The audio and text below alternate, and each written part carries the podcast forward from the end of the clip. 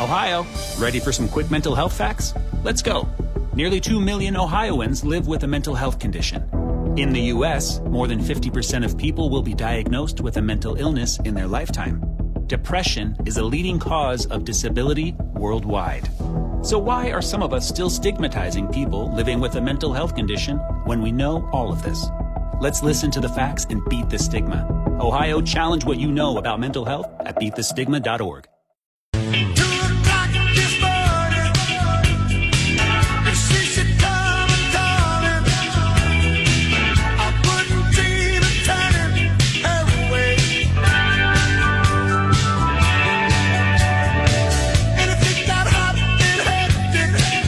Welcome back in the morning hookup, boy.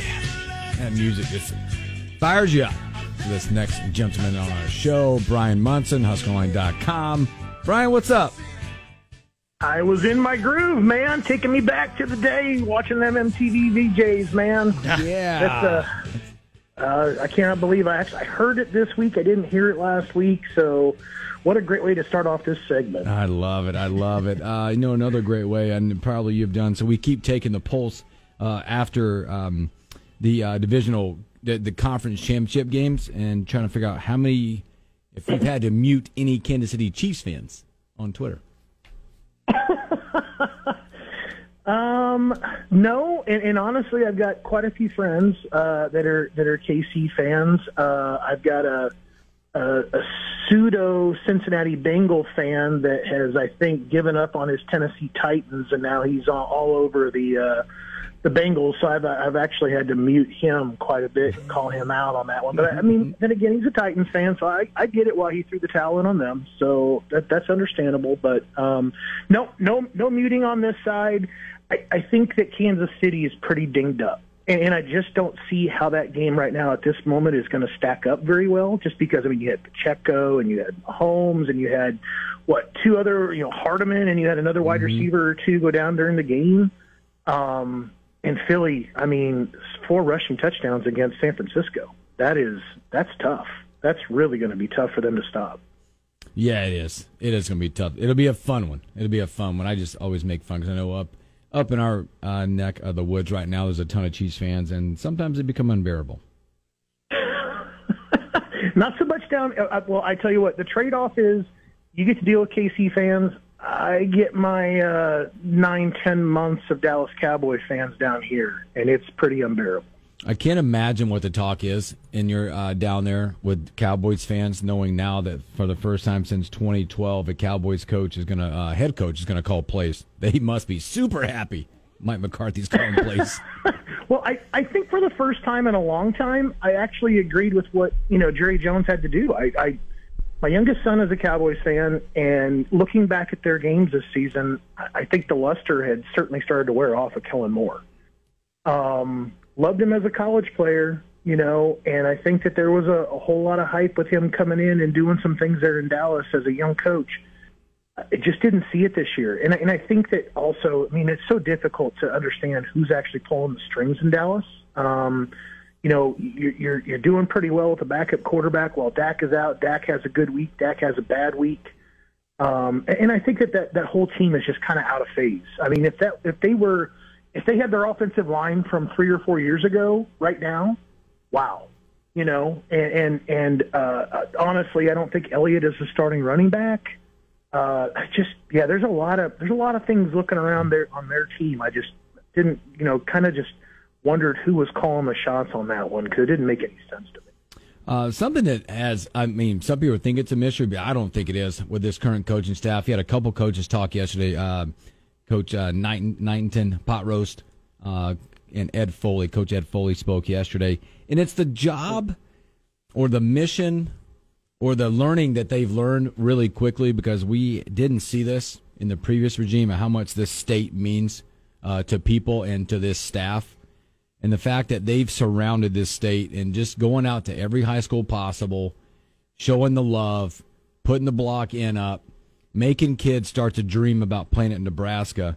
Um, I don't know if we could talk about how enough how important that is that this staff has done, and the fact that I am sitting here visualizing Coach Ed Foley in like a old Corolla with somehow he's plugged in a Mr. Coffee pot and he's just got this the old styrofoam white cup and he just nonstop windshield time. Maybe has an atlas out and he's figuring out his way to get around this state.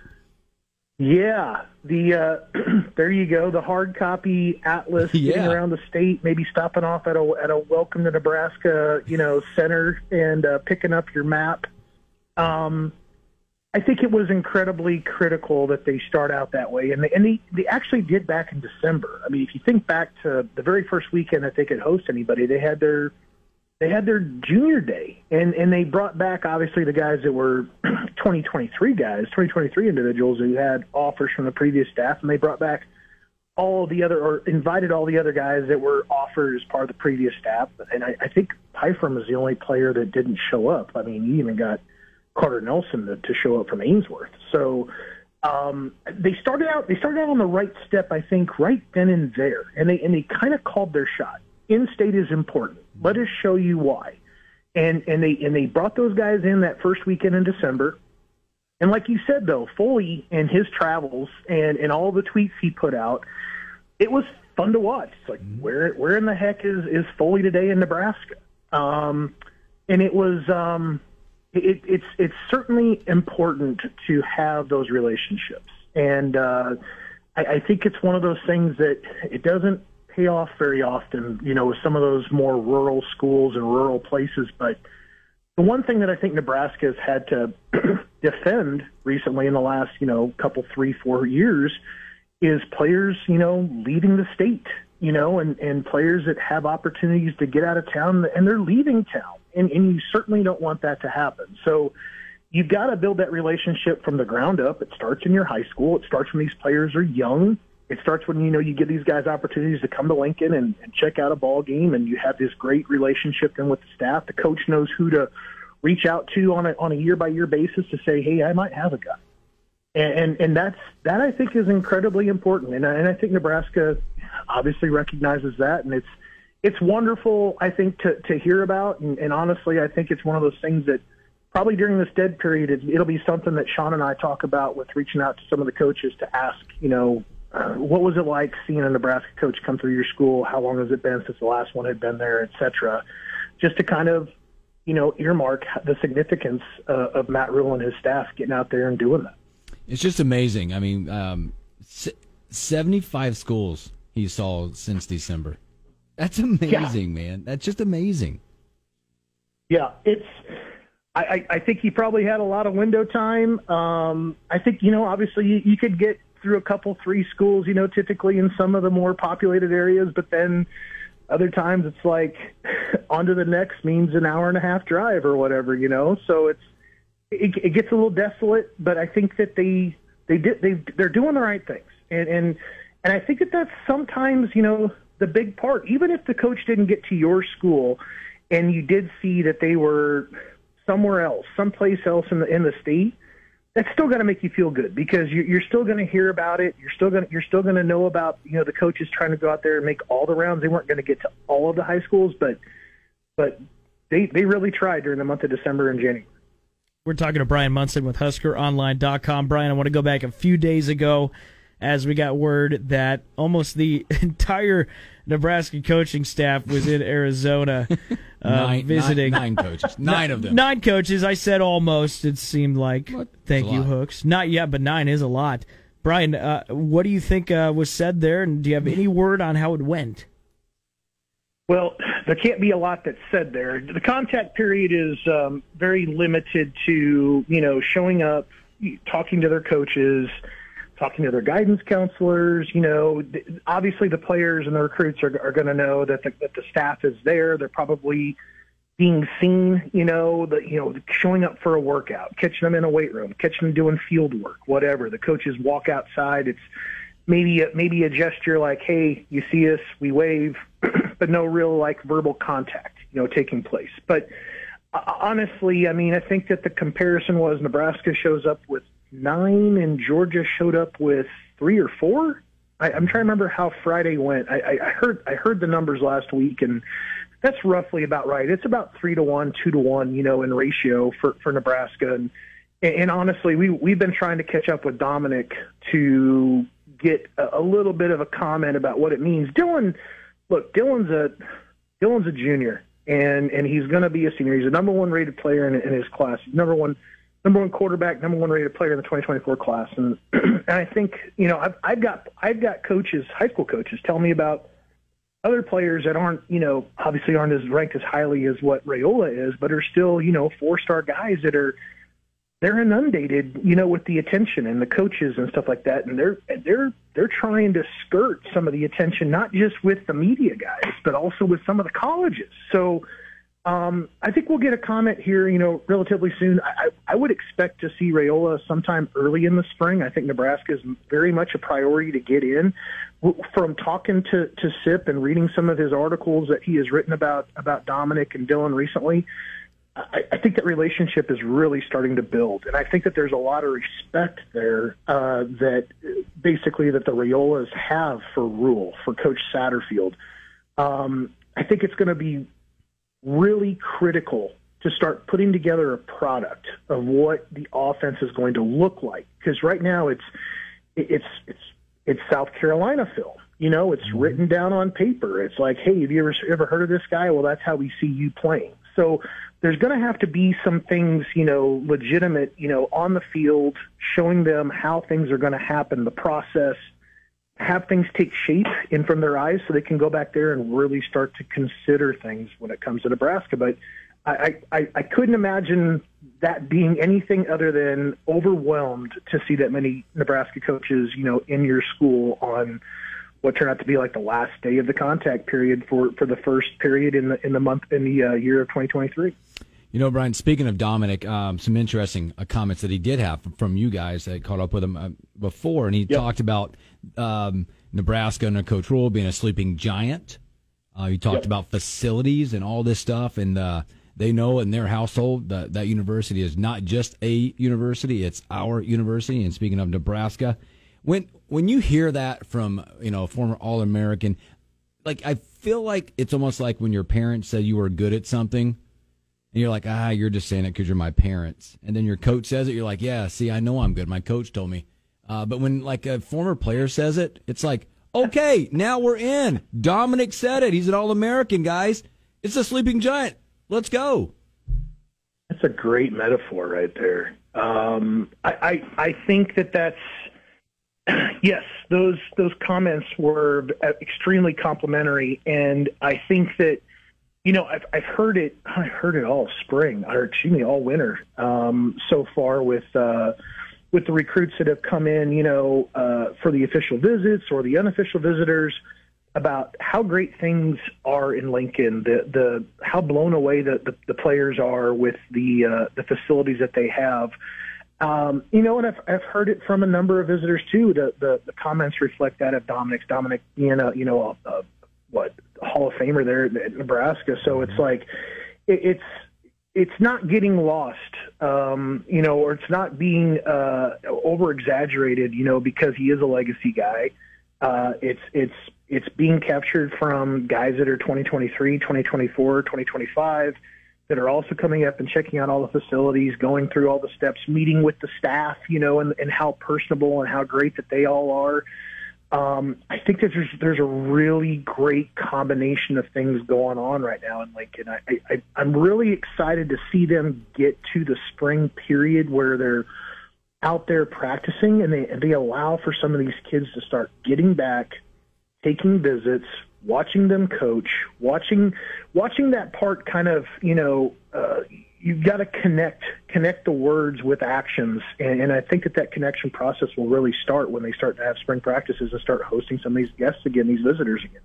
We're talking to Brian Munson with HuskerOnline.com. Brian, we had that D lineman commit uh, a few days ago. Sua mm-hmm. Lefotu. I hope I hope I'm saying his his name right. And you know, there's a few other guys that they're kind of looking at as well. But you know, uh, Sua said that he wants to be part of the, the the plan that that these guys have. Do you have any idea what that plan is looking like, and do you think they're pitching that plan to all the recruits that they're seeing?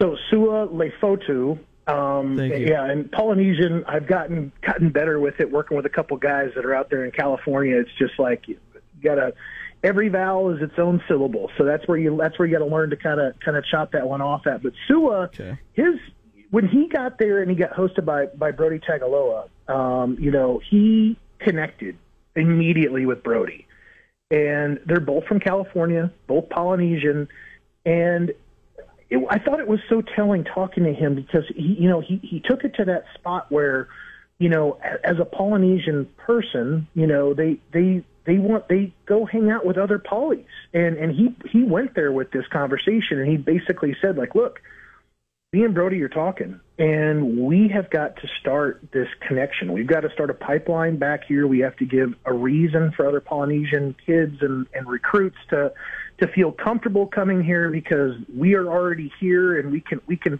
be that positive example. And obviously, Noa Pola Gates is all, uh, was also mentioned uh, by Sua as well.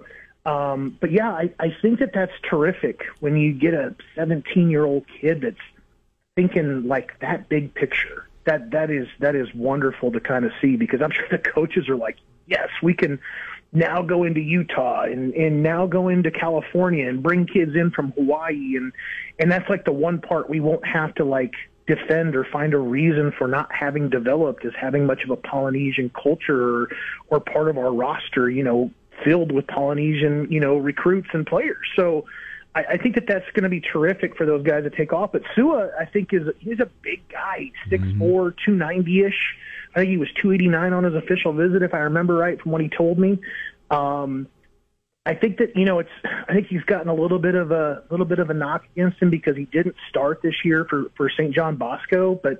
I mean, that's the number one high school in in America. It, it obviously they're going to have a lot of quality athletes, a lot of a lot of a lot of players with a lot of size, and and, and tell me if, if it's not a luxury that you can go ahead and bring in a a senior who's who's six four, two ninety eh, to to rotate in with your defensive line. I mean, no wonder you're out there having a lot of success when you have that kind of that kind of talent just like laying around as your second stringer. So I think he's raw. I think he has to develop. I think he has to kind of put it all together. I think he has to find where he's going to play at. I think that they've kind of talked about a, a, a three technique as a defensive tackle. They're also talking inside shade as a four eye, which is really more of a of a five technique slide down defensive end inside the inside the inside the offensive tackle. Um, so you know, and that that could be more of a of a base thirty front, right? Like when you start talking about that a little bit. So I, I, I can kind of see him as a couple roles. They, they, they just want to get him in, get him developed, and kind of see how things are going to kind of work. But uh, I think Nebraska is pretty excited about about grabbing him, and it's another big body. And I think we've talked about it. You know, defensive line was still, I think, one of those you know kind of key areas where I didn't feel like they had grabbed enough guys, and, and obviously Nebraska agreed. Uh, Brian, something that uh, I think goes unnoticed uh, now these days, it's a lot like we forget about it. It's like a birthday as you get older. We're like, yeah, it's another day. Uh, there's a signing day Wednesday. Like we forget about it because it's early, all this early stuff, and you know, I think we missed the videos and the hats and all that stuff, right? I mean, all that fun stuff that used to be on signing day. But what does this Wednesday look like for Nebraska uh, for signing additional kids? And also, they brought a kid in late, a speedster, Yeah. in DeAndre Barnes. Yeah. Yeah, there's a lot of pageantry that gets that's gotten lost, you know, from changing and putting in the additional signing day period. I- don't think anybody really envisioned that the early signing day would take the place of the of the of the second one, but I think that it's kind of taken on a new role, and it, I wouldn't be surprised to see the NCAA continue to kind of tweak it and find where the right where the right kind of uh, sweet spot is for it. But you know, you've got five guys potentially that are gonna going to be signing on on Wednesday. You know, you got Demetrius Bell, you've got a couple guys from Texas with uh, Ismail Smith Flores and Jeremiah Charles, both of whom I went down and watched their basketball game on Friday. Tremendous athletes, uh, particularly Charles. Charles is just amazing, and they're both talking about trying to walk on and catch on with Fred Hoiberg, you know, as well and play basketball. Then you have You could Sua use 'em. Lefotu that we just talked about before. But then, you know, you mentioned DeAndre Barnes. DeAndre Barnes is the speedster that we talked about that kind of snuck in this last weekend uh, from from Aurora, Colorado. Uh, Regis Jesuit. Um, he did not have an offer before he visited. He left Lincoln with an offer. I caught up with him uh, on Sunday night. I wrote an article yesterday morning that kind of gave guidance about like what he's kind of thinking about. Um, and he's going to be a National Signing Day announcement guy. So that would be something interesting to watch. And, and when I got more information from him last night, this is the part I don't really have a great handle on, he said that they don't even sign until 7 p.m. on Wednesday night. Um, if that's the case, we may be hanging out here for quite a while on Wednesday before we get word that any type of paperwork has has been received by Nebraska. I'm, I'm assuming that there's some sort of a working copy defacted in early and more of a ceremonial, you know, style of of signing later on that night. So, but yeah, there's could be there should be five guys. You've also got Bo Sparks hanging out there too, the walk on that's going to make a, a sign day decision. You know, from from El Paso, originally from Lincoln, played at Southwest until his sophomore year. You know, that's a that's a four three wide receiver, six foot plus guy. Um, would be coming home, you know, and just loved his visit last week. So I'd keep a close eye on that one as well. Hey, uh, Brian Comer for Get Jatty, man. Appreciate your time. Uh, when you heard Coach uh, Knighton uh, say yesterday, uh, nobody wants to be a weak link in that staff. Uh, did you immediately, like I did, I just wrote it down. I'm like, I need to tell my kids this. Nobody wants to be the weakest link. Well, I think that that's that that competitive nature that you see is in the is always in the locker room. It's also now within the the staff, and uh, when when you get that competitive nature there, and everybody's pushing on each other, that's when a staff can be great. I mean, that's just that's that's what's kind of the secret thing is when you know as opposed to a guy that, that just has you know two or three spots, only recruits his two or three spots, or as opposed to the guys that go out Foley special teams coordinator in every in 75 high schools in Nebraska. You think he was really looking for a punter, a long snapper, or a holder or something like that? No, he was laying the groundwork. So when those guys are out there, they're they're they are the ones out there being measured and measuring each other based on what it is that they're out there doing. You see all the tweets, you see that just Foley. you, you saw you you see all the other coaches that are that are out and about. You know, you had McGuire and and, and Weger that were down in Texas, and and uh, I just feel like that is what's going to make this staff different and special when you really have got guys that are not afraid to put in, not really afraid to put in the effort. They know that the success is basically, you know, leveraged against their effort. So uh, I think that this is really going to be fun to watch, you know, and see what happens here over the next six months. But yeah, it's tremendous when you feel like you've got that competitive thing going on inside the coaching offices now. Hey, Brian, when the Super Bowl comes, being a diehard Bills fan, and you watch these two match up, uh, will you have a rooting interest in the game when you're watching? Because my kids, I love watching college basketball, and my youngest always goes, "Who you pulling for?" I'm like, "Nah, I just want a good game. I want a good game." He's like, "No, you got to pick a team." It's like a win loss thing with him and I. Like, no, no, I just want to watch because I'm a huge Tar Heel fan, Husker fan. Uh, but will you have a rooting interest? Um, I, I- I think it's going to be Philly, and that's probably probably going to upset a lot of your your listening base there a little bit, and that's fine. And I love it. I love every bit of it. Yeah, Hurt, Hurt is. Yeah, I, I I think that that's uh, you know, Jack Stoll has uh, it Mm-hmm. really went down as one of the guys that I felt like um, would probably would have had a much better career. I watched his high school film out of Colorado, and I just always saw him as an NFL type tight end, He's pulling it off and I'm so excited for him. You know that he, that he's out there doing that. Uh, so yeah, I'm I'm gonna I'm gonna say I like Philly the best. Uh, I just don't want to see I don't want to see another AFC you know kind of reason for me to kind of dread you know uh, next season being a Buffalo Bills fan. So yeah, I'm gonna go I'm gonna go with Philly and. And I, and I think honestly, there's a lot of a lot of guys on there that that and I love their offensive line, man. It's mm-hmm. another reason to go ahead and reward those guys. I think that offensive line played great against San Francisco. They really mm-hmm. took away that that that advantage. I felt like that from a defense perspective, they just they completely neutralized them. Oh man, good stuff, Brian. Man, thanks for hanging out with us today in some extended time, man. Take care of yourself. Keep doing great work. We'll talk to you soon. Yep. Talk to you next week, guys. We'll Thanks, see. Brian. Brian Munson, HuskerOnline.com right there. Go give him a follow on Twitter. Go check his stuff out on, on the On3 site, Husker Online. Uh, let's take a quick break. We come back. We'll do our daily parlay.